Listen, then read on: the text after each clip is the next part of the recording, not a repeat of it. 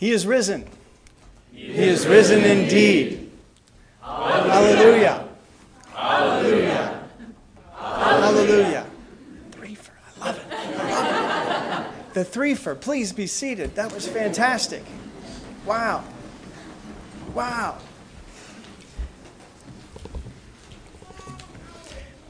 It's exciting news when the most brilliant disciple of the atheist Sigmund Freud sees the need for belief in God. As many of you know, the name of this student was Carl Jung, and there's a lot one can learn from him. But here's one thing he got wrong. It is funny, Jung tells us, that Christians are still so pagan that they understand spiritual existence only as a body and as a physical event. I am afraid our Christian cannot maintain this shocking anachronism any longer. And so, having cited this unfortunate remark of the great Swiss psychiatrist, please indulge me again with those three alleluias. He is risen. He is risen indeed. Alleluia, alleluia, alleluia. The field of biblical studies is wonderful. You can learn all kinds of things about the ancient Near Eastern and Greco Roman contexts in which the biblical books were originally written, and you can learn those original languages. But as in any field, some people in biblical studies tend to make a few miscalculations here and there. I speak of the biblical scholar Gerd Ludemann, and I quote A consistent modern view must say farewell to the resurrection as a historical event. And so, having heard that one more time, he is risen. He is risen indeed. Alleluia, alleluia, alleluia. The notion that you can keep Christianity without resurrection has aged about as well as payphones, in flight ashtrays, spittoons, hoop skirts, zoot suits, and those massive televisions we used to have to cram into our living rooms and the gargantuan pieces of furniture we used to hide them before the flat screens came along. You still sometimes see those huge TVs on the curb. I saw one of those this morning. They usually have five garbage stickers on them because nobody wants them. And who would want Christianity without resurrection either? It's often said that if the resurrection isn't true, don't come here to church, go to brunch instead. And I was at one of those Chicago brunch meccas this week where I actually overheard the bartenders planning the cocktail menu for this Sunday, Easter morning, right now. And they said, well, we need to mix up our menus to bring new people in. And one employee offered, well, we could change up the, the Bloody Mary with a bloodless Mary which I guess is some kind of cocktail. And how I wish I had had the courage then and there to say, you know, that sounds like the perfect cocktail for someone without resurrection hope on an Easter morning, a bloodless Mary. but because he's risen, we're not at brunch. We're here instead to drink from the veins of the risen Christ. And today, at least, just an hour ago, we offered brunch as well. You probably know the great John Updike poem, Seven Stanzas at Easter. Let me give you two of them. Make no mistake, if he rose at all, it was as his body. If the cell's dissolution did not reverse, the molecules reknit, the amino acids rekindle, the church will fall. Let us not mock God with metaphor, analogy, sidestepping transcendence, making of the event a parable, a sign painted in the faded credulity of earlier ages. Let us walk through the door. Or better than Updike's poem is this bald statement we just heard from 1 Corinthians 15. If for this life only we have hoped in Christ, We are, of all people, most to be pitied. But in fact, Christ has been raised from the dead, the first fruits of those who have died. Or Acts chapter 10. We are witnesses to all that he did, They put him to death by hanging him on a tree, but God raised him on the third day. Acts 10 is not a pious sentiment, a clever aphorism, a haiku, or a sonnet. It is good journalism. They killed him, God fixed it, says St. Peter. And one reason that the resurrection matters so much is because it and only it addresses our root anxiety. There are lots of surface anxieties in our lives, and some of them cut a good bit below the surface. But if you follow those anxieties to the root and ask yourself, well, I'm worrying about this, what's the worst that could happen? the answer tends to be somebody could die. It's about as bad as it could get. And that root anxiety of our impermanence and the impermanence of others is what drives so many of our other worries. And so the root anxiety is the one that Jesus addresses this morning, not just with his words, but with his body by conquering death and replacing it with the root peace of Jesus Christ. That root peace is why Roger Persons, a member of our congregation, when his wife Jean died while they were watching television together, was able to address her then and there and say, Walk with the King. That root peace is why Jason Long and I, sitting at the top of Central DuPage Hospital with Brett Foster, as the sunset beamed into the hospital room so strongly that I actually had to put on my sunglasses, we felt strangely in retrospect like Brett was preparing us for our own deaths as well. And when I think of Brett, my memory now skips from that hospital room to his funeral, where we heard these words from the Orthodox poet Scott Cairns about the resurrection. Not Jesus' resurrection this time, but mine and yours, because he's taking us with him.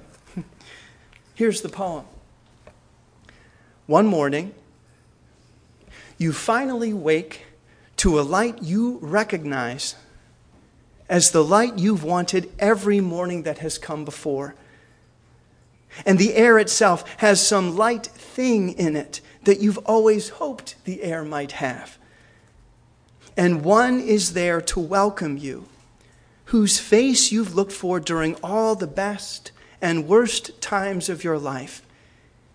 He takes you to himself and holds you close until you fully wake every moment of peace you've had in your life is a tributary leading to that ocean of peace to come. But in our gospel passage, Mary, of course, like all of us on this side of death, she's not yet fully awake. She makes first contact with the resurrected Jesus, and it's about as awkward as Peter embarrassing himself by trying to pitch a tent on Mount Tabor at the Transfiguration. Mary's problem is she thinks Jesus is dead, and when she sees that he's gone, she consoles herself by saying, They have taken the Lord out of the tomb, and we do not know where they have laid him. And I wonder if that is her root anxiety in the form of a sentence. It signifies confusion, frustration, maybe even a little panic. And I almost imagine her wandering off in a daze, reciting those words in some kind of stupor. They have taken the Lord out of the tomb, and we do not know where they have laid him. Then the disciples show up, Peter and John. And of course, the best illustration I know of that moment in all the world is a train ride away at the Art Institute of Chicago. It's by the African American painter Henry Ossawa Tanner. And it shows Peter kind of concerned, almost twiddling his thumbs because he knows he blew it. And John, the beloved disciple, has this beaming look on his face as if he's saying, I knew it! I knew it all along. Tanner suffered from racial prejudice all his life. He certainly believed in the resurrection. Still, in our passage, John 20, neither Peter nor John stick around. But Mary, she, in her stupor, wanders back, still clinging to the best she can do under the circumstances. We might call her the bloodless Mary. Wringing her hands as she repeats her mantra, they have taken the Lord out of the tomb, and we do not know where they have laid him. And then she gets what we all think would work for us if only it would happen an angelic visitation. She bent over to look into the tomb, and she saw two angels in white sitting where the body of Jesus had been lying, one at the head and the other at the feet. And I hope you're catching that that's a reference to the Ark of the Covenant. Two angels surrounding a void of presence, the absence that signifies that God cannot be contained. And the angels, puzzled, say to her, Woman, why are you weeping? And her reply, They have taken away my Lord, and I do not know where they have laid him. Presence of angels cannot clear up her confusion. And so the Lord Himself explains it to her. You want a job done well, you got to do it yourself. That's Christianity. That's the incarnation. He shows up, He's going to do it. She turned around and saw Jesus standing there, but she did not know that it was Jesus. Jesus said to her, Woman, why are you weeping? Whom are you looking for? Now, that's got to be a reference to the mystical treatise, the Song of Solomon, God's pursuit of the soul. Whom are you looking for? God asks this to all of us this morning. And it doesn't work. Mary thinks he's the gardener. And she offers her good intentions and pious objectives one more time. Sir, if you have carried him away, tell me where you have laid him, and I will take him away. She still clings to her pre resurrection agenda. On Friday, one of our speakers said that Jesus was loud on the cross, and I think he's loud here too. He's got to be loud enough to snap Mary out of her pious plans to anoint his corpse. And so he shouts with a smile, Mary! There have been a lot of good stories about Notre Dame de Paris this week. And here is the best one I know of. My wife Denise once told me that when she was there with her mother and sister, they were touring the cathedral, which was packed with tourists, when a mother lost her son. And my wife Denise knows the name of that boy, as does everyone who was in Notre Dame that day, because the mother started to shout it Dimitri! Three of those shouts caused the entire packed cathedral to fall silent. But she did not fall silent. She kept shouting. No, she screamed, Dimitri! Dimitri! Until he was found. And that, after all, is what Notre Dame's architecture is. It is the risen Christ shouting to you and to me through beauty shouting your name and mine, trying to snap us out of our own pious agendas, even our own ambitions to serve Him. That's what beauty does. That's what pain does. What tragedy, suffering, and joy do. They are all the risen Christ shouting our names again and again in the cathedral of this cosmos while this cathedral lasts. And like Mary, we hear him. We finally wake up. We say, Teacher. And we cling to him as any of us would. That's what coming to church is it's clinging to him. But then comes Jesus' famous line to Mary Don't hold on to me. And he doesn't mean back off. he tells her to stop clinging to him because he's got something for her to do. Not her agenda this time, but his. Namely, go tell the boys. In all four Gospels, the women are first. The only difference is the number of women who are present. In each gospel, in each of them, the mission of the women is the same. And it is from their mission that we get the message with which we began. He is risen. He is risen indeed. Alleluia, alleluia, alleluia.